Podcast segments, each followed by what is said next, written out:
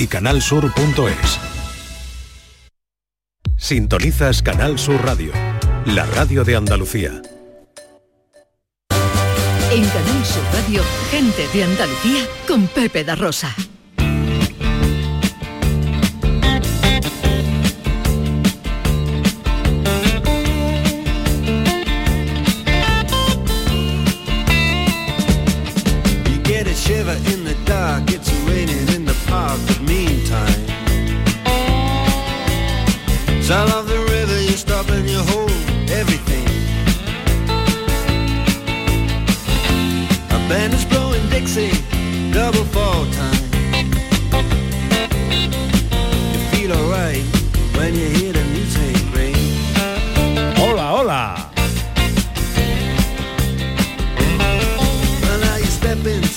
¿Qué tal? ¿Cómo están? ¿Cómo llevan esta mañana de sábado? Hoy es 8 de abril de 2023, es sábado santo y aquí en Canal Sur está vuestra gente de Andalucía paseando a través de nuestra cultura, nuestras tradiciones, nuestra geografía, nuestra hora más viajera. Es esta eh, con la que hoy terminamos nuestro programa. Enseguida nos vamos de escapada. ¿A dónde, Sandra? Pues vamos a la provincia de Almería, vamos a conocer Bacares. On down. Como cada sábado terminaremos con la fiesta de los sonidos y los sonidos de la historia. Hoy que nos propone Sandra. Pues vamos a hablar de cosas de los años 70. ¡Ay, qué bueno! Ahí a lo loco, ¿no? Ah, en bueno, global, qué en bueno. global. A mí los años 70 me, me, me- me trae mm, eh, Si tú no música, música mol- ¿cómo no que no sea, la música mola, la de eh, los 70. música molona y, de- y el cine Pues para mí los 70 es la mejor década de la historia del cine. ¿Qué me ¿Sí? dices? Sí, porque tiene eh, lo mejor del entretenimiento y en las salas de cine se ven grandes películas artísticas, ambiciosas, Sí. sobre todo el cine americano. O sea, tiene películas potentísimas, muy, muy sesudas o muy artísticas y después tiene Star Wars o Tiburón o cosas así que son maravillosas. claro porque eso es tiburón es de los 70 Eh, del 75, sí, sí. Eh, eh, be- be- be- be- terremoto puede ser de Terremoto es de los 70, principios. de ¿El los Coloso 70. en llamas? De los 70 también, También. sí, sí, sí. sí. Eh, Y el primer- Superman Superman de los 70, 77, 78, la primera, sí, sí. la guerra de las galaxias 77, claro. O sea que El Cazador, por ejemplo, una película que arrasó en los Oscar con Robert De Niro Sí, de Vietnam, claro. maravillosa. Gran película. Eh, pero esa no la vi yo en el cine pero todas las demás sí la vi yo en el Cowboy. Cowboy de medianoche, que es Sí. finales de los ¿Qué pasa? 60, ¿Qué principios de los 70. Ya no se hacen películas como, Como las de antes. antes. Taxi Driver, Taxi Driver, Taxi Driver, Robert De tampoco. Niro, maravillosa, de 76 o por ahí. Apocalypse Now. Apocalypse Now, El Padrino, en fin, Wow, sí. es que una década irrepetible. sí, Oye, sí. y Aeropuerto 75 es Eh, de hecho es de 1975. 75. Ya está pensando. Cine de catástrofes es que los 70, claro, el cine de catástrofes es, Eh, está será los 70. años 70 parte 1, ¿vale? Sí. Porque se ve que esto da- Bueno, agarramos la mochila, eh, eh, disfrutamos de nuestra geografía, de nuestros destinos turísticos y nos vamos de escapada. Una veredita alegre, con luz de luna o de sol, tendía como una cinta con su lado de arrebol. Arrebol de los Con geranios. nuestra historiadora Sandra Rodríguez eh, eh, descubrimos rincones de nuestra geografía y con nuestra hurgadora Ana Carvajal eh, descubrimos cosas que hacer en ellos. ¿Cuál es el destino de hoy? Recuérdanos. Vamos a Bacares.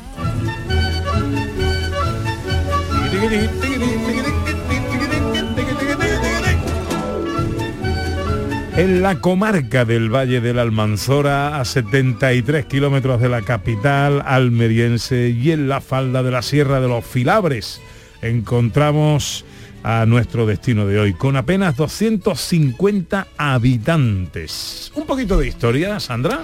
Bueno, pues este lugar de Almería ha estado tradicionalmente vinculado a la minería y es probable que los primeros asentamientos humanos estuvieran unidos a la, esta industria del hierro, cuyo aprovechamiento estuvo en vigor muchos siglos hasta que en los años 70 del siglo pasado se fueron cerrando las industrias, las últimas industrias mineras que estaban ubicadas en la Sierra de los Filabres. Hay estudios que indican que los herrajes empleados en la Catedral de Almería provienen de esta localidad y de sus fundiciones, es decir, tenían mucha importancia y eran elementos de muchísima calidad. Esta industria minera conllevó que Bacares llegase a tener en torno a 5.000 habitantes. Fijaros que ahora estamos por Ujú. los 240, aunque es verdad que en verano aumenta mucho la población porque claro. hubo muchos inmigrantes, ¿no? Bueno, pues estuvo, llegó a tener hasta 5.000 habitantes. Tras el cierre de la minería en toda la zona a finales del siglo pasado, se produjo un importante flujo migratorio a otras zonas que sí proporcionaban trabajo, ¿vale? Lo típico de mm, familias que migraban a, a Cataluña, al País Vasco, fuera de España etcétera, etcétera. Bueno, después de la minería hay que, hay que indicar también que durante la época árabe se desarrolló muchísimo la agricultura. En Bacares todavía hoy en día se puede apreciar un sistema de bancales para trabajar la tierra, que probablemente viene heredado de esos años. Un, trabajar en terrazas para preparar el terreno y poder aprovechar mejor el agua y que los cultivos sean de mucha más calidad y mucho más fácil cultivarlos. También dicen los estudios que fue una, zo- una zona donde se trabajó bastante la morera, con el fin de criar gusanos de, sena- de seda y poder comerciar con este producto, que contaba con una alta demanda durante la Edad Media de la época árabe pasamos a la conquista cristiana. Eh, esta es en la época ya de los reyes católicos, es muy tardía. Estamos hablando de que fue en el año 1489, siglo XV. Pocos años después, en el año 1492, este territorio y algunos aledaños los cede la corona a Alonso de Cárdenas y Osorios. Pocos años después, toda esta zona sufre también la rebelión de las Alpujarras. Hemos hablado muchas veces que los moriscos se levantan porque pierden los derechos que en principio habían pactado los reyes católicos con los nazarís. Entonces, eh, pues es una zona especialmente castigada con esta revuelta de las Alpujarras y con la definitiva expulsión de los moriscos, la zona queda muy despoblada, teniendo que ser repoblada con personas llegadas de otros lugares de la península ibérica. Patrimonio inmaterial, ¿vale? Vamos a hablar de dos fechas que son importantísimas para Bacares. El primero es el Día del Romero, que se celebra en febrero y es un encuentro campestre donde son típicos de esta fiesta los roscos y la torta de bizcocho. La celebración en sí es una tradición antigua, aunque fue recuperada a finales del siglo pasado. Y estando en Bacares tenemos que hablar también del patrón, ¿vale? Que es el Santo Cristo del Bosque y de sus fiestas patronales que se celebran en el mes de septiembre. Este patrón, el Santo Cristo del Bosque, está unido a una leyenda, ¿vale? Que es muy curiosa de estas leyendas que hay, que hemos visto que hay muchas. De las que le gustan a mi Ana. Sí, pero el nombre del Cristo también me encanta, Es Cristo que es- del Bosque. Y es un Cristo muy milagrero, ¿vale? O sea, tiene tradición de que hace milagros, así que nos lo anotamos. A ir a Bacares a las fiestas de Santo Cristo del Bosque. Bueno, el- la leyenda, como siempre, tiene muchas versiones. Yo he recuperado una de la voz de Almería que me pareció muy curiosa y es parecida un poco a las que hemos escuchado en otros sitios. Eh, bueno, cuenta la leyenda, ¿vale? que tras la expulsión de los moriscos, ordenada por el rey Felipe II, se comenzó la repoblación de los pueblos, entre ellos el pueblo de Bacares, que como hemos dicho antes, pues quedó muy despoblado y se traen cristianos viejos tradicionalmente de otras zonas de la península ibérica. ¿Qué pasa? Que los nuevos habitantes de Ca- Bacares reclamaron un santo para su iglesia, porque tenían allí la iglesia, pero a ver a quién le iban a rendir, quién era el patrón de, de Bacares y a quién le iban a, a rendir culto. Entonces, a todo esto, un día después de una misa, se presentó un hombre que se llamaba Ramos, ¿vale? Está el nombre del señor en la leyenda en las dos versiones que, que he podido leer que vivía en una gruta no muy lejos de la localidad. Y dijo, se ofreció que él iba a traer un santo para el pueblo. Tres días más tarde, según cuenta la historia, lo vieron aparecer con otros hombres portando una imagen que dijo que era el Santo Cristo del Bosque. Y nunca más se supo nada de ese misterioso hombre. Desapareció totalmente, llevó la imagen y ya se desapareció. Esta es la leyenda del Cristo del... oh, perdón, del Santo Cristo del Bosque.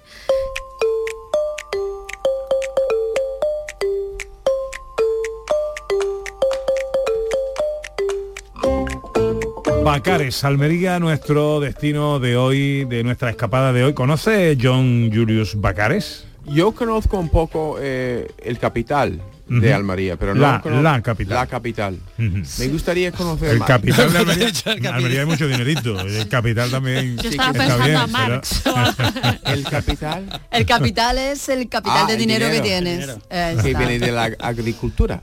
Efectivamente, sí, sí, sí, de los invernaderos, Ah, de ya. la de la riqueza para Almería, sobre todo la parte del sur. Yo tengo que viajar más, Pepe. Bueno, hay- Todos tenemos que viajar más. de momento hay que ir Y viajar a... cerquita y por Andalucía, ¿eh? porque Sí. hay mucho que ver. Vamos a hacer cosas en Bacares. Y es que de vez en cuando me apetece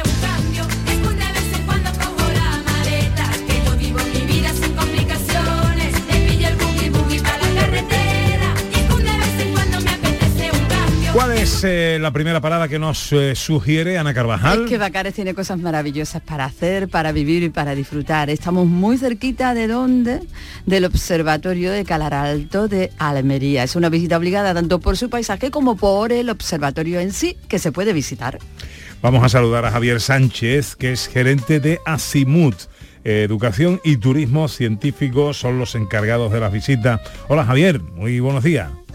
Hola, muy buenas, ¿qué tal? Encantado de saludarte, amigo. ¿Y tú, qué tal? Igualmente. Oh, yo, por cierto, tengo que añadir una cosa. Sí. Almería tiene un gran capital y es una gran capital. Ah, verdad. Ya, ya. Es verdad. Sí, efectivamente, efectivamente. Bueno, Observatorio de Calar Alto. eh, eh, os encargáis de las visitas. ¿Cómo, cómo eh, preparáis estas visitas y qué podemos hacer ahí en el observatorio? Pues veréis, tenemos distintas alternativas y precisamente la verdad, pues muchas de las personas que acuden a visitarnos, pues a lo mejor han hecho parada para comer o para dormir precisamente en nuestra localidad, ¿no? En, en Bacares, es la, la localidad más cercana al observatorio, estamos hablando de veintitantos minutos en, en coche, ¿no? Y como os digo, pues la verdad hay, hay muchas alternativas. Yo lo dividiría como en dos grandes grupos de actividades, ¿no? Nuestras visitas diurnas, que son la actividad con la que cualquiera pues, va a tener la oportunidad de conocer una infraestructura científico-tecnológica, como es un observatorio, un centro de investigación, en este caso dedicado a la astronomía, ¿verdad? Y saber, pues bueno, pues cómo funciona, con qué instrumentos, con qué telescopios se hace todo esto, mm, en general cómo funciona esto de hacer la ciencia en, en astronomía, ¿no? Y además, pues tener la excepcional oportunidad de acceder al interior del mayor de los edificios cúpulas, que alberga el mayor telescopio óptico del continente europeo y tener una máquina ¿no? tan grande frente a nosotros es ya impresionante si además alguien te explica pues cómo funciona y qué ciencia se hace más puntera a día de hoy con, con él, pues creo que es, la verdad es, es asombroso, aunque esto esté mal que lo diga yo, ¿no? Y luego, por supuesto, pues las actividades nocturnas en las que lo que buscamos es tener un contacto, proporcionarle a la gente un contacto con el cielo nocturno, familiarizarnos de nuevo con ese cielo estrellado que muy pocos, muy pocas vemos debido a la contaminación lumínica de las ciudades y de los pueblos que en los que normalmente casi todos vivimos, ¿verdad? Y como digo, pues interpretarlo todo eso, conocerlo, ¿verdad? Y maravillarnos pues con esa parte de, de nuestro entorno natural que es el entorno nocturno. Bueno, yo a mí se me acumulan las preguntas, porque de entrada me parece maravilloso tener la oportunidad de visitar este edificio, esta infraestructura y saber cómo funciona y poder ser testigo de cómo se trabaja, ¿no? Esa tecnología punta, Ajá. ese observatorio, el más grande de Europa, como has dicho, me parece mm, una oportunidad que deberíamos aprovechar. Entiendo que esto no se puede hacer así de llegar y oiga llamar a la puerta del observatorio y que alguien te abra. De cómo, cómo se organiza esto, Javier, cómo nos Muy organizamos. bien, por- claro, porque precisamente pues para que nada de esto tenga un impacto negativo en el observatorio, que es obviamente algo que evitamos a toda costa, ¿no? Y lo conseguimos, he de decir, ¿no? Pues todo está más que organizado, todo se, se compra, la entrada- las entradas para cualquier evento, para cualquier actividad, se compran a través de nuestra página web, si me lo permitís, son las tres famosas W, azimutspain.com, azimut se, se deletrea con Z y, y acabado en TH, en la grafía inglesa de la palabra, ¿no? Y a tener nuestro calendario de eventos, pues todo el mundo, el que lo visite, pues va a comprobar cómo hay fechas en las que hay barritas de colores, los distintos colores pues significan distintos tipos de actividad, ¿no? Clicando en cualquiera de ellos se informa uno del contenido, del coste por, por, por, por asistente, del horario, de qué se va a hacer, etcétera. Y si lo desea y si la, ca- la- la actividad tiene aforo todavía disponible, pues se compran las entradas que uno desee. Siempre de manera anticipada. En el observatorio no, no tenemos presencia constante, no vendemos allí entradas. Eso llamaría, la verdad, a un uso, por decirlo así, eh, no responsable, ¿verdad?, del, del sitio, el cual tenemos entre todos que cuidar, especialmente de noche, para procurar interferencias lumínicas negativas con nuestros coches, etcétera, ¿no? Mm. Y como os digo, pues bueno, es una forma muy sencilla, de manera anticipada, cualquiera desde casa ya compra la actividad que quiera hacer para dentro de dos semanas o para dentro de cuatro meses, ¿no? ¿Y qué- Y solo tiene que acudir en su día y hacerla. ¿Y qué se ve? Yo me pongo ahí, Bueno, pues- me- meto el ojo ahí en el en el eh, en el telescopio Pues y que todo, todo. Bueno, pues, pues, pues como os decía, la, visita diurna, ¿no? Vaya a pasar, vaya a hacer un paseíto que os va a llevar por todo el observatorio, vaya a comenzar haciendo una charla introductoria que con unas imágenes muy chulas, ¿no? Todo muy visual, os va a permitir haceros una idea muy completa, ¿no? De, como os decía antes, de, cómo se hace la, astronomía, la ciencia de astronomía, ¿no? O si es por la noche, pues de la misma manera vamos a comenzar con una charla que os va a presentar, os va a refrescar, ¿no? Eso que en astronomía los astrónomos llamamos la mecánica celeste, es por qué pasan ciertas cosas durante las noches o durante varias noches consecutivas si, si observamos el cielo de manera consecutiva ¿no? o regular, ¿no? Y luego pues con grandes telescopios portátiles vamos a observar ese cielo y a adentrarnos en los objetos astronómicos más interesantes de esa noche que pueden pasar por ser planetas, cúmulos globulares, otras galaxias, nebulosas planetarias, es decir, una playa de nunca mejor dicho, de, de un zoo astronómico, nunca mejor dicho. ¿no? Javier, igual, vemos ahí el director, igual vemos a Tom Cruise rodando. Pues como este hombre se entere, va para allá, pero ya mañana está llamando ¿eh? para la siguiente entrega. Que no, Prestando atención al cielo se ven, se ven muchas cosas naturales, naturales.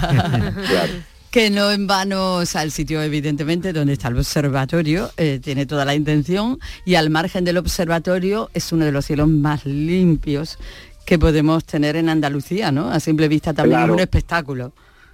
tenemos el, lujazo, la verdad, de ser unos ciudadanos, los que ocupamos el entorno de Andalucía, si bien es cierto particularmente, ¿no? Cuanto más a la Andalucía oriental nos vamos, pues mejor, porque eh, uno, las cadenas montañosas, la altura, ¿no? Y luego pues se dan unas condiciones eh, tanto atmosféricas, meteorológicas y climatológicas que benefician enormemente la práctica de la astronomía a nivel científico, lo cual requiere de unos cielos extraordinariamente limpios, transparentes, de muy poquísima turbulencia, que es un factor importantísimo a la hora de hacer, de practicar la astronomía a nivel científico, ¿no?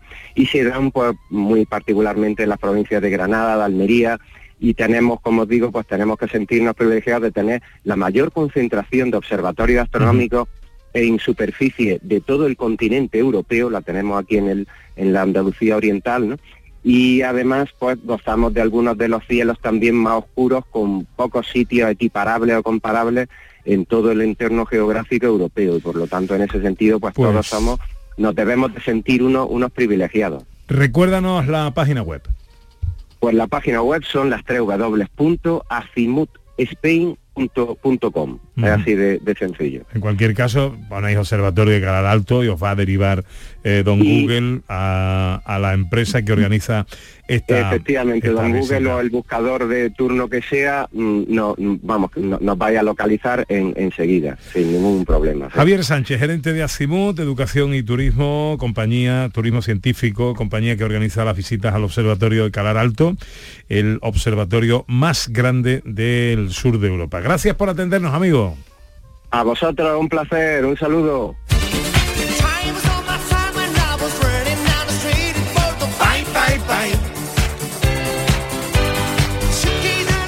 Well, son, Sandra, las visitas indispensables en nuestra escapada a Bacares? Ha sido complicado, ¿vale? Pero tenemos castillo, con lo cual la primera visita es el castillo de Bacares. Es un castillo pequeñito, tiene como siete dependencias y está restaurado, hay diferentes escaleras con las que podemos subir y bajar y pasar por las diferentes partes de lo que queda del castillo y hoy por hoy figura como, es como una especie de mirador, ¿no? Desde él podemos ver todo el entorno natural y la población y es precioso no está clara la fecha de su origen, ¿no? Hay gente incluso que lo lleva que puede ser primitivamente incluso una fortaleza de época romana, no, está, no es seguro. Sí se sabe que en el siglo XVI ya fue restaurado. Segunda visita. Pues la iglesia parroquial de Santa María está construida, es del siglo XVI, es preciosa, muy sencilla, de una única nave. Destaca el artesonado de estilo mudéjar que tiene, en madera, maravilloso. Y bueno, en su interior se alberga la talla del Santo Cristo del Bosque. La que tenemos hoy en día es de mediados del siglo XX, porque la original, la primitiva, pues desapareció o ardió durante la Guerra Civil. Entonces nuestra segunda visita es la iglesia de Santa María.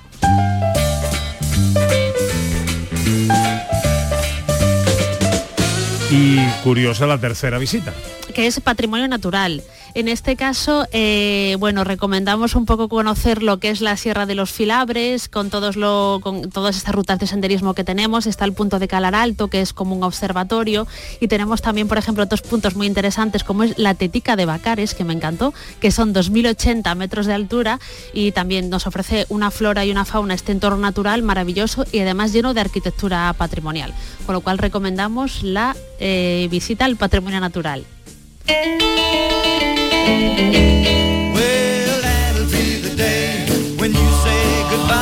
Pues ahí están las visitas indispensables que nuestra historiadora nos recomienda en la escapada a Bacares, el castillo de Bacares, la iglesia de Santa María y conocer y disfrutar de su patrimonio natural.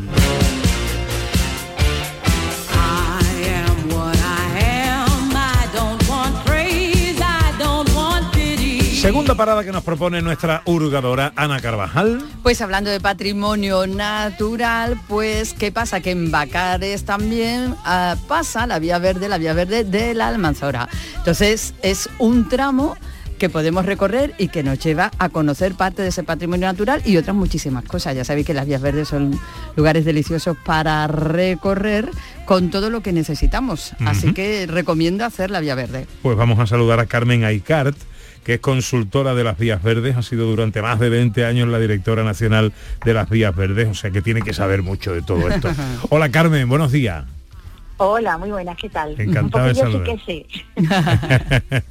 Bueno, cuéntanos, eh, Vía Verde, Valle de la Almanzora, eh, qué recorrido, eh, qué extensión tiene, por dónde, cómo lo hacemos, cuéntanos.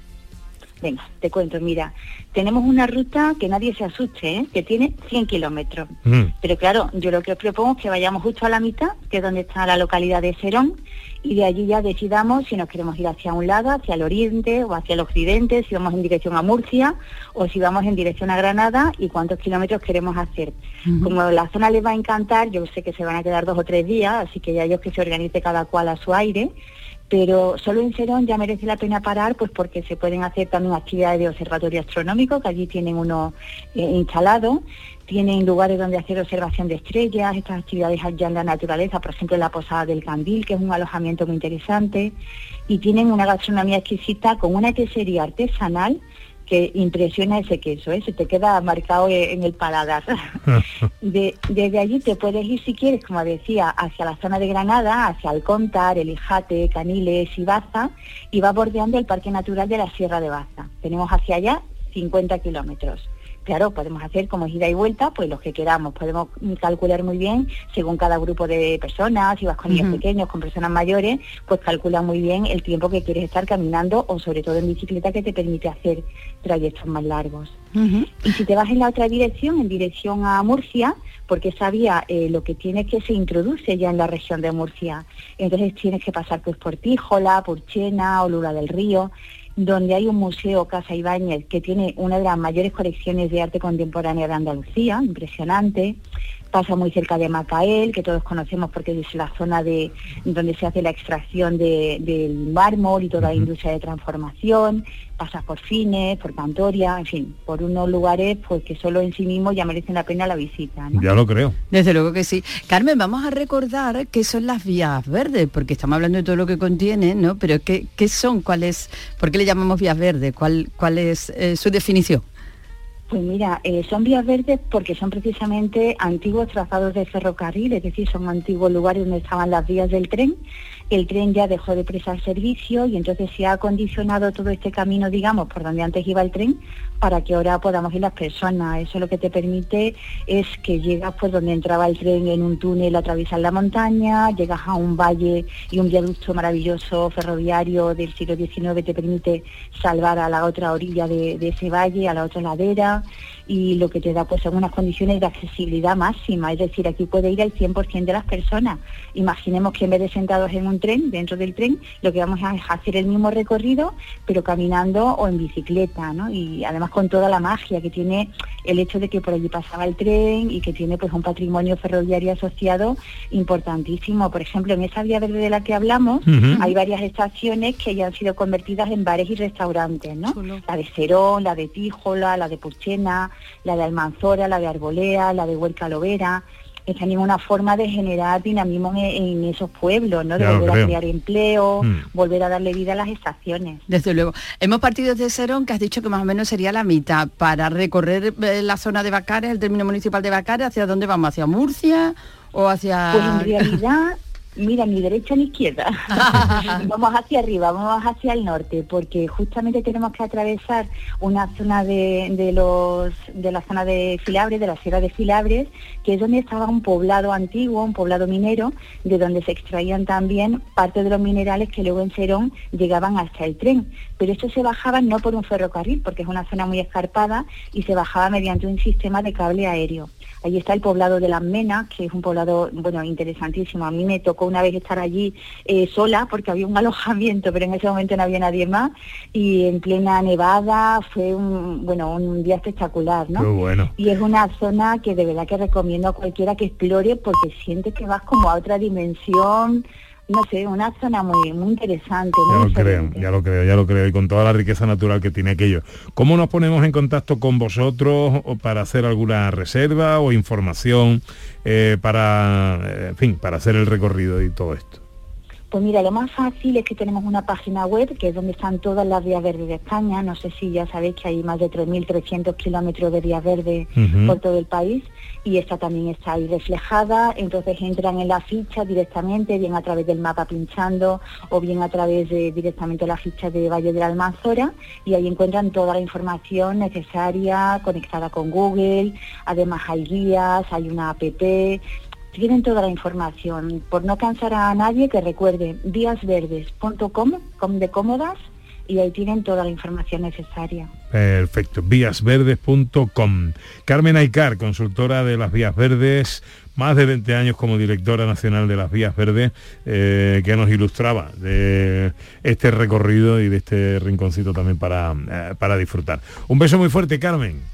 Muchas gracias, igualmente. Seductor el plan, ¿eh?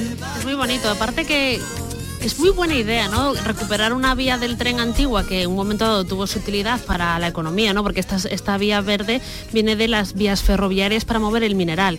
Pues recuperarlo para hacer un paseo maravilloso para deportistas o gente que vaya con su familia, está, no sé, está muy bien. ¿Cómo sois? ¿De bicicleta o de andar para recorrer estos senderos y estas Mm. vías? Yo estoy todavía pensando en la astronomía. ahora vamos, ahora vamos. Pero que estaba pensando, cada vez que decía astronomía, yo estaba pensando que decía gastronomía.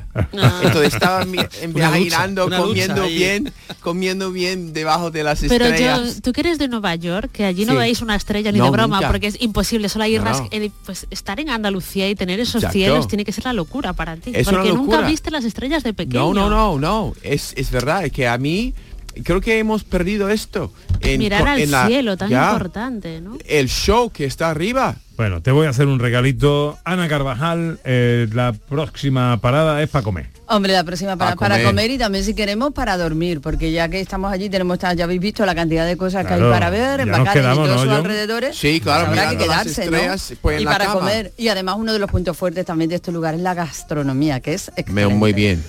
Ana Jorquera es una de las propietarias del hotel restaurante Las Fuentes. Hola Ana, buenos días. Hola, ¿Qué tal? ¿Cómo estamos? pues muy bien. Bueno, cuéntanos dónde está el hotel restaurante Las Fuentes. Pues está en un pueblo pequeñito de la Sierra de los Filabres, se llama eh, Bacares. Bacares. Bien, bien. Eh, o sea que está en el mismo Bacares. El- Eso es. Sí. Bueno, pues te pregunto primero por el restaurante y, el, y la gastronomía. ¿Qué comemos ahí? Porque hay platos típicos como el cocido de trigo con hinojos, o migas corticeras con tropezones, luego pues carne a la brasa y carne de casa. Eh, Es la- lo que más lo- es lo que más pide la gente, más ¿Alguna especialidad en concreto? ¿Por la zona? ¿Por, fin, por vuestra cocina? No, pues la especialidad, pues la carne a la brasa y pues lo que le he dicho, el cocido de trigo con hinojos y las migas también. Bien. Y luego pues en época de setas pues tenemos muchas recetas también con, con variedad de setas. Ana, que vosotros entonces lo que trabajáis evidentemente y por todo lo que estamos hablando es la gastronomía local, la típica, la tradicional de típica. toda la vida, claro. Sí, sí, la cocina de la abuela. Eso es, cocina de la abuela, que me imagino que después de recorrer todos esos parajes tan maravillosos, pues los que vamos, los que tengamos la suerte de estar allí de turista, pues llegamos desesperaditos, ¿no? Y sobre todo en invierno cuando está nevado, pues llegar aquí y comerte un plático de cocido de trigo, pues sienta de maravilla. Mira, tú no estás viendo la cara, tenemos a nuestro John Julius, que es americano, pero que vive ya en Andalucía hace unos años, no estás viendo las caritas que está poniendo según tú estás hablando. Claro, es que la cara, mira, la carne de la brasa estoy contento. Si solo pone esto estoy bien. Yo voy a ir comer carne, carne a la brasa todos los días durante un mes. No, tienes que probar el cocido de trigo y tienes que probar las otras cosas que son... Para el postre. Bueno, y sobre todo yo estoy, hay que probarlo. yo estoy pensando, Ana, que con lo bien que estamos aquí, con Sí. lo contundente de tu comida, nos vamos a quedar a dormir. Entonces quiero que me hables del hotel. ¿Cuántas habitaciones? ¿Cómo es el hotel? Pues el hotel es pequeñito, pero bueno, tenemos 20 habitaciones, 26 habitaciones, cambiamos y bueno, pues un hotel rural. Ujú. ¿Cómo está decorado, Ana, el, el hotel, para que nos hagamos una idea? Pues mm, tenemos de dos tipos de habitaciones. Tenemos rústicas, que son 20 habitaciones rústicas, y luego hicimos seis más, que ampliamos, más modernas.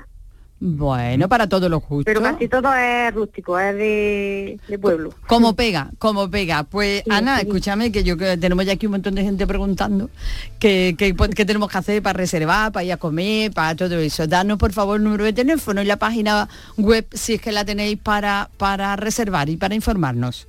No, para reservar el teléfono. Mejor, vea por El teléfono. teléfono es eh, 950 42 11 38. A ver que te repito yo. 950 42 11 38. Correcto. Vale. Hotel Restaurante Las Fuentes es el sitio que Ana Carvajal nos recomienda en nuestra escapada a Bacares para alimentarnos, para reposar y para pasar la noche. Ana Jorquera, una de las propietarias, es una empresa familiar. Gracias por atendernos, amiga. Gracias a vosotros. La que revive a la poesía en cuanto el día se muere.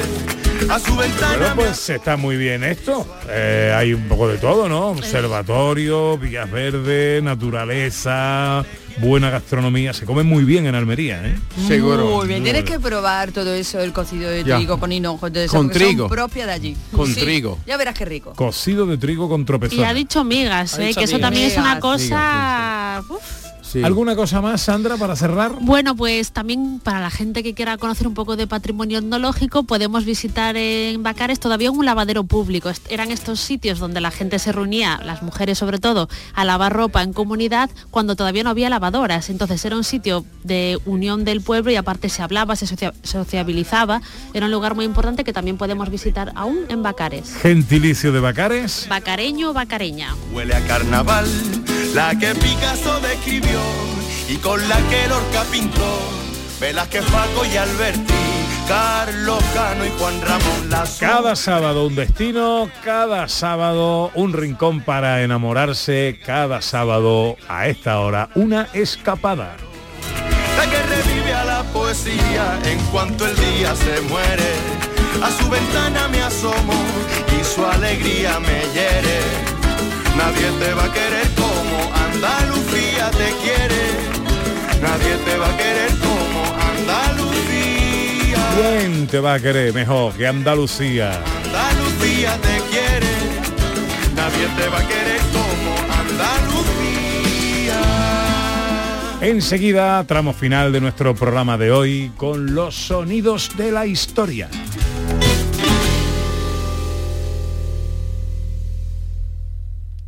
Los fines de semana nos despertamos en los mejores rincones de Andalucía para que conozcas su historia, su cultura, sus curiosidades, sus leyendas. Te invitamos a conocer una Andalucía llena de talento, hermosa, fascinante y única. Andalucía nuestra. Los sábados y domingos desde las 7 de la mañana en Canal Sur Radio con Inmaculada González. Más Andalucía, más Canal Sur Radio. Vete a dormir con una sonrisa, con el show del comandante Lara. El humor más travieso, los invitados más divertidos, las mejores versiones musicales de Calambre. El show del comandante Lara. Los domingos en la medianoche en Canal Sur Radio. Más Andalucía, más Canal Sur Radio.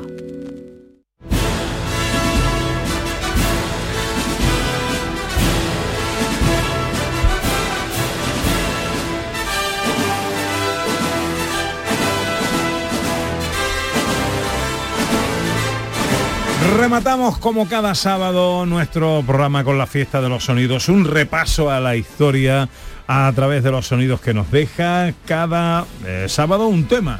Hoy, ¿de qué va la cosa? Pues cosas de los 70 en general, parte 1. Al partir un beso y una flor,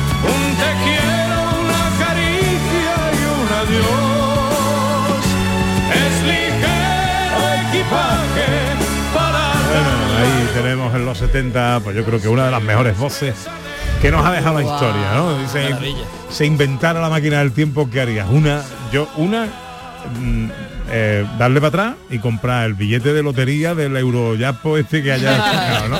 Vale. Y otra, ver un concierto de Nino Bravo, ¿no? Guau, Es esta canción además que es como un himno. ¿Ves que las canciones de antes duraban, siguen durando hoy en día? Las de ahora son efímeras. Ya no hay música como la de antes, ¿eh?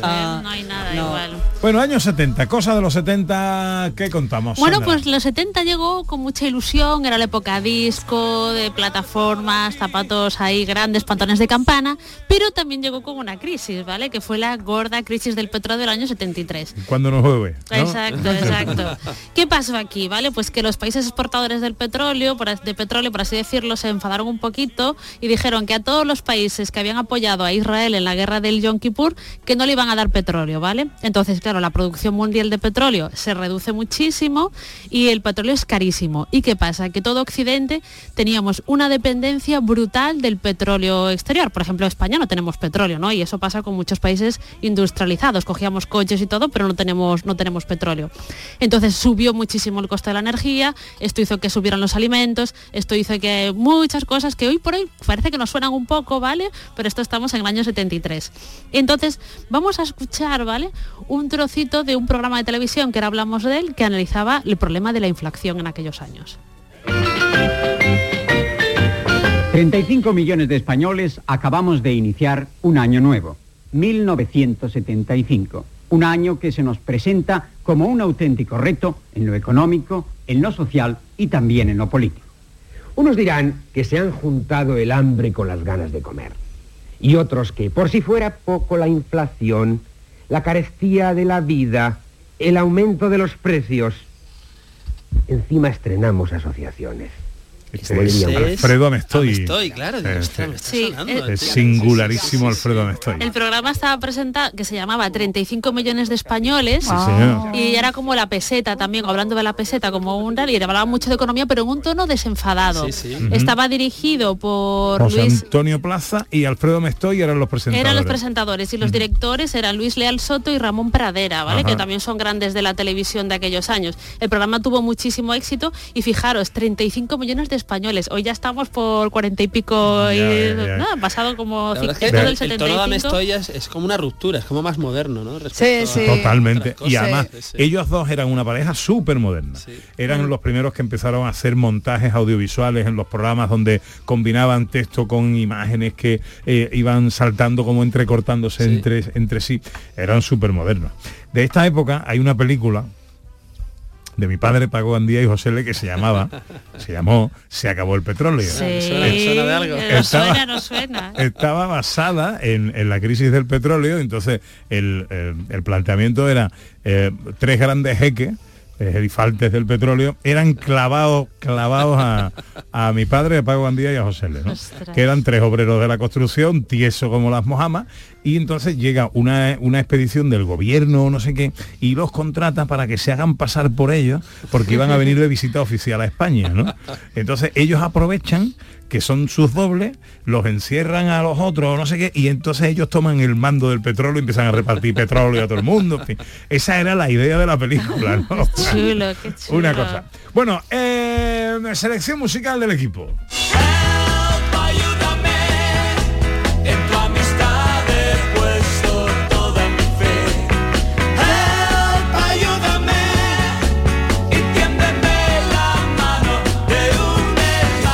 De Sandra. Oye, es que es de los, del año 71, creo que es esta canción. Me parece un temazo, pero temazo de esto de levantarse, hacer una reverencia. Las, gracias por haber creado esta canción. Me la pongo muchas veces también. Tony os lo digo, Ronald. ¿eh? La cara de Sí, póker sí. de John, que a ti no te suena nada, Es la claro. primera vez que lo escucho. Ay, qué dolor. Eh, todo el mundo cantando y yo aquí. Ah. Espérate, John Julius, de nada, ¿vale? De nada. Porque, esta canción. porque esta canción te va a encantar, escúchala más veces. Sube el ánimo. Bueno, en los 70, esto ya hemos hablado de ello muchas veces, pero nunca lo puedo evitar, ¿vale? Que es hablar de las enciclopedias, que todas hemos vivido con ellas. Y esta es una enciclopedia muy interesante, vamos a escucharlo, porque es una enciclopedia de fauna ibérica. Hubo una época, como en los 70 y en los 80, que se hablaba mucho de los animales de- en España, que ya no hay programas específicos en, en prime time sobre naturaleza, hablaban del lince, de las cabras, del oso, ¿qué tal? Y claro, que estaba detrás de muchas de estas cosas? Félix, Rodríguez de la Fuente. Acérquese cada semana a la aventura de la vida libre y salvaje de nuestros animales. Enciclopedia Salvat de la fauna ibérica y europea. Una descripción completa de la vida y costumbres de todas las especies animales del hábitat ibérico y continental. Dirigida por Félix Rodríguez de la Fuente. En fascículos semanales a todo color. Enciclopedia Salvat de la fauna ibérica y europea. Para conocer y amar nuestros animales. Con la garantía Salvat.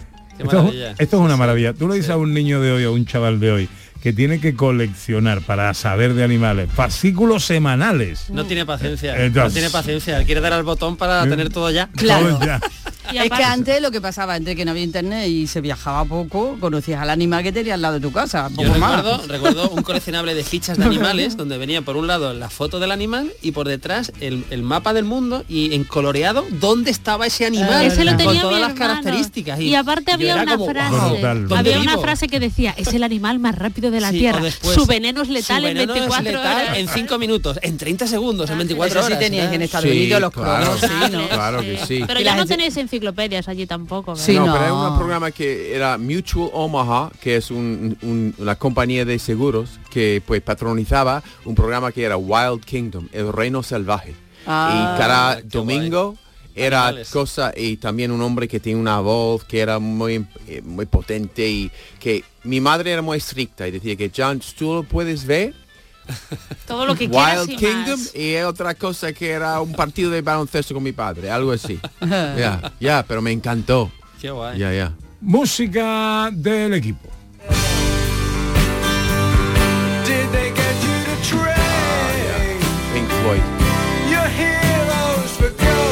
Esta es la elección de Ana Carvajal, un poquito bajonazo, ¿eh? Ana, ya te qué digo. bajona, Sí, eh, hemos- nos A mí pillón. me gusta, me gusta, está muy bien, muy bien. Hombre, el primer casete que yo me compré en mi vida. Pink Floyd. Sí, el Will You Were Here de Pink Floyd, el primer casete, que todavía lo tengo. I wish you were here ojalá estuvieras Es de After ya. Oye, y esto es para que John Julius no se sienta desplazado. Es la historia de los babies. Me suena un poquito Es que está en español. Es The Brady Branch. a the Brady Bunch Sí. He dicho Claro. Branch, The Branch. ya La, la intro española de la tribu de los Brady. la familia más cursi de, de- de la historia Pero cuánta felicidad esas caritas ahí en claro no no no ya ya la Bueno, criada La Exacto. tribu de los Brady. Esto es un verdad, clásico, ¿eh? Realmente en Estados Unidos el primer capítulo del año 69 y duró bastantes temporadas hasta el 74, pero a España llegó en los 70 y tenía esta canción tan divertida y fue una Sí. revolución. Te hemos despistado. con- Fue una de las primeros sitcom así de familia Sí. y tal que hubo en la tele, por lo menos que nos llegó aquí a, a España. Sigue la selección musical dedicada al tema de hoy, cosas de los 70. Esta es la elección del director. Cuando salga la luna, cuando salga voy a verte. No te quiero ver a oscuras y sin luz para quererte. muy alegre Ahí es donde yo voy, alegre, alegre, Alegre. John, no como lo de Ana Carvajal. Que son Ay, como- para una vez, para una vez, que ha sido al revés. Claro, alegre, esto es alegre. ya claro Ana en su habitación llorando escuchando Que esta no. canción y él bailando con su niño. Claro, vamos al cine. Grupo mítico español de granadino de los 70 los puntos. Digo, pero yo- escúchame. yo de, las, de las primeras canciones de grupo que recuerdo es los puntos, porque cuando, de- cuando yo era pequeño viajábamos en coche de, de Sevilla o de Granada a Asturias y me acuerdo que mis padres tenían un recopilatorio, ya había recopilatorios, casete, casete de los puntos, que era eh, pues como una, una chica con, un- con una camiseta y tal, y los puntos marcados aquí, y eran los greatest hits de los puntos en aquella época, que son los mismos de ahora, ¿no? Pero era maravilloso, estaba esta, estaba Llorando por Granada, Llorando por Granada. estaba, pues yo que sé, Madalena, ¿no? todas estas canciones... Hemos elegido esta vez al revés. Has elegido tu Totalmente. estilo y tú el mío. Pero escúchame que nosotros hemos estado que los puntos nos han cantado Sí, llorando que nos por Granada. me acuerdo, me acuerdo en Almería fue, Sí, además. señor, En sí, Huerca. Lovera. Nos, nos cantaron llorando por Granada. Hay un Sí, vídeo por ahí en circulando. directo. Sí, Sí, sí, vídeo. en YouTube. Eh, más sonidos. Vale, y otro presentador que es fundamental en los años 70 y más adelante, ¿vale? Pero en los 70 fue como un momento maravilloso, es José María Íñigo. Y si la Hombre. tribu de Ah. los Brady estaba dedicada a John Julius, este extracto está dedicado al experto en cine. Escuchamos. ¿En cuántos No. años ha conseguido Charlton Heston? ¿Cu- ¿Cuántos premios ha conseguido en su carrera cinematográfica? How many? Oh, sí, sí. Todos mis papeles son, uh, son premios en, en, una, en one way of looking at it, pero En- en uh, uh, premios formal. ¿eh? Uh, la Score Academy Award, uh, uh, la David de Donatello, uh, the, um, the Silver Bear of Berlin, tres veces the Till Spiegel of, uh, Belgium. Uh, muchos. Por resumir de alguna manera esto que acabo de decir así con esta manera tan humilde, tan solo tiene los más importantes del mundo y algunos conseguidos en varias veces.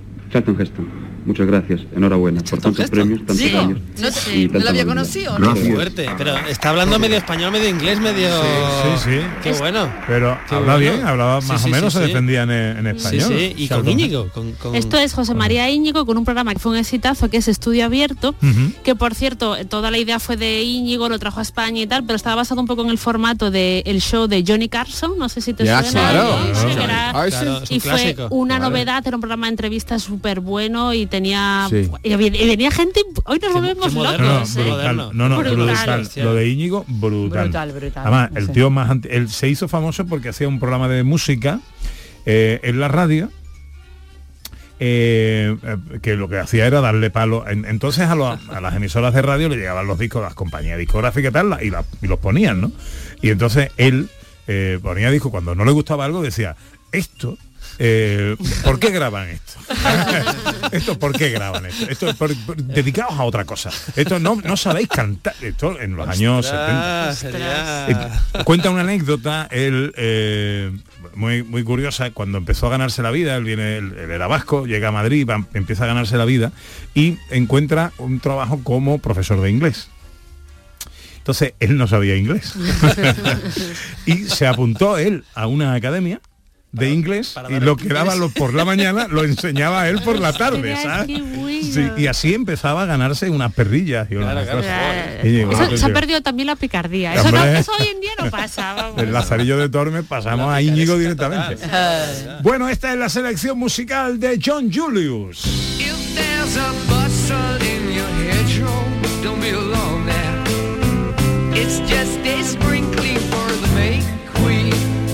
Qué bonito.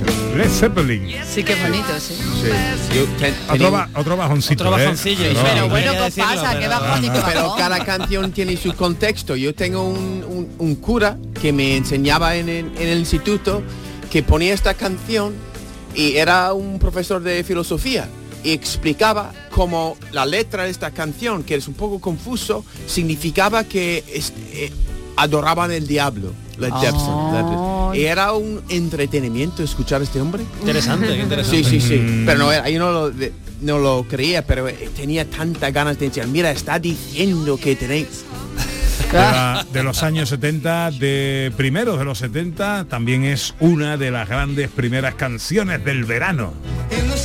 Claro. up. Mungo Jerry, 1970. Bueno, director del cine, ¿qué decimos? Pues es que el cine es la mejor, para mí la mejor década porque lo tiene todo. Tiene lo que tenemos ahora, que es sobre todo entretenimiento, pero tiene grandiosas películas. Si me permitís hacer un, un breve, Claro. un póker, un póker de lo mejor, de lo mejor, de lo mejor de los 70, empezamos con esto.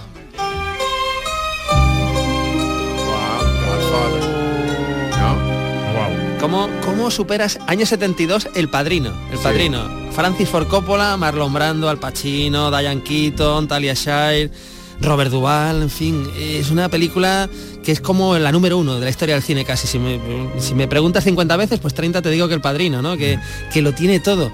Y empezamos con una película premiada, artística, y un año después tienes esto. ¡Guau! ¡Qué bárbaro! que, es otro tono completamente diferente. Qué y tienes a dos de las más grandes estrellas de la historia del cine como Paul Newman y como Robert Redford y dirigidos por George Roy Hill que hace una obra maestra con el golpe irrepetible porque es irrepetible. El que va a ver el golpe por primera vez si no le han contado nada es eso, te, te crea un bienestar, una sensación, uno sale del cine feliz, contento, pegando botes y es una auténtica, una auténtica delicia. El primer gran giro final, ¿no? O de los Ese primeros. ¿no? Es un giro que tú te quedas, porque además veníamos de dos hombres y un destino, también con Robert Redford y Paul Newman, que tenía un final así y tal. Buah, pues una, es una delicia. Y esto en el año 73, otra película totalmente, totalmente diferente, muy dura, muy salvaje y muy realista, año 76.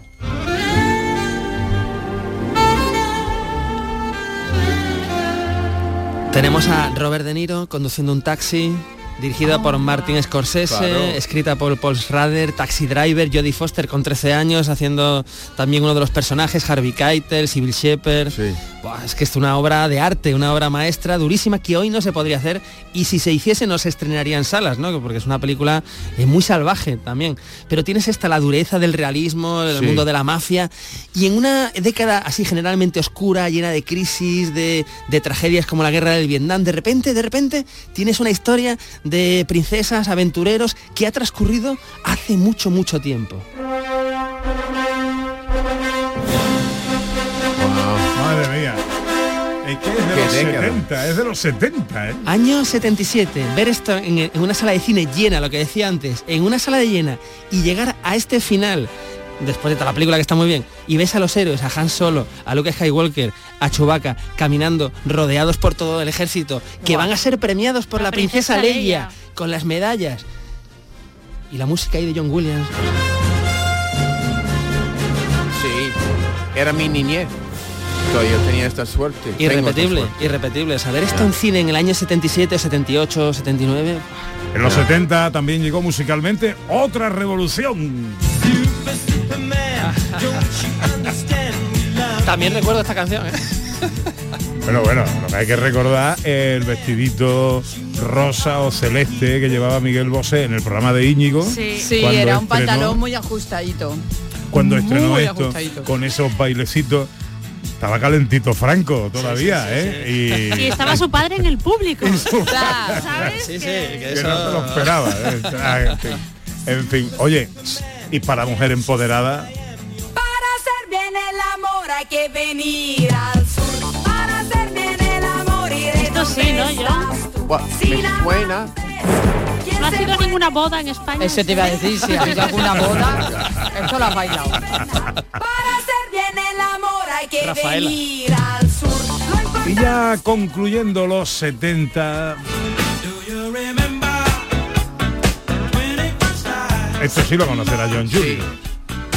Earth, Wind and Fire. No. Eh, and Fire, claro. Sí. Earth. Wind and Fire. Bueno, queridos, que nos tenemos Ay, que no me iba a poner Triana, no me iba a poner Triana. Oye, la, la parte 2 pronto, ¿eh? Parte La dos. dos. Sí. Triana, Triana. Bueno, hoy sábado de, de resurrección, sábado santo, ¿qué vais a hacer? Pues yo voy a dormir. Yo he tenido Muy una bien. semana muy, muy larga. Para resucitar Viendo mañana. pasos. Y ahora voy a... Ahora pronto tengo que volver al trabajo. Muy bien, Sandra, ¿qué va a hacer? Yo voy a ver alguna película de romanos. Me da igual cuál, pero alguna veré de romanos. Nuestro director tiene un chiste inquietante con el que despedir el programa de hoy. Más que, más que un chiste es una adivinanza. Eh, no sé si sabéis, os pregunto, ¿sabéis, perdón, cuál es el hermano menos agraciado de Albert Einstein? Esa me la sé. John, Ana y Sandra creo que no. ¿Menos qué? Agraciado. Menos, Menos agraciado, guapo. más feillo, Más sí. feillo. Ah, sí. No, no sé. Ah, ya, ya, lo acabo de averiguar por mí misma. Dilo, dilo. Eh, Sí. Frank. Frank Einstein.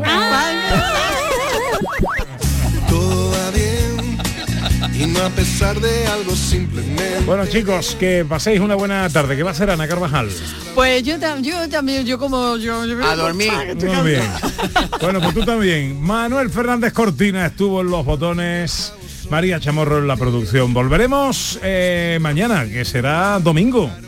Hoy es sábado, ¿no? Pues mañana es hoy es domingo. sábado. Pues entonces mañana volvemos. Acuéstate a las- también. A las 11. Gracias por estar ahí, amigas, amigos. Adiós. Este sábado santo te invitamos a disfrutar de la radio con una retransmisión excepcional, con el Santo Entierro Grande, un desfile procesional extraordinario con motivo del 775 aniversario de la Reconquista de Sevilla y la restitución del culto cristiano en la ciudad. Una ocasión para narrar y sentir la pasión y muerte de Cristo de forma cronológica. Este sábado santo vive el Santo Entierro Grande de Sevilla, desde las 3 de la tarde en Canal Sur Radio. Canal Sur Radio. La Semana Santa que llevas dentro.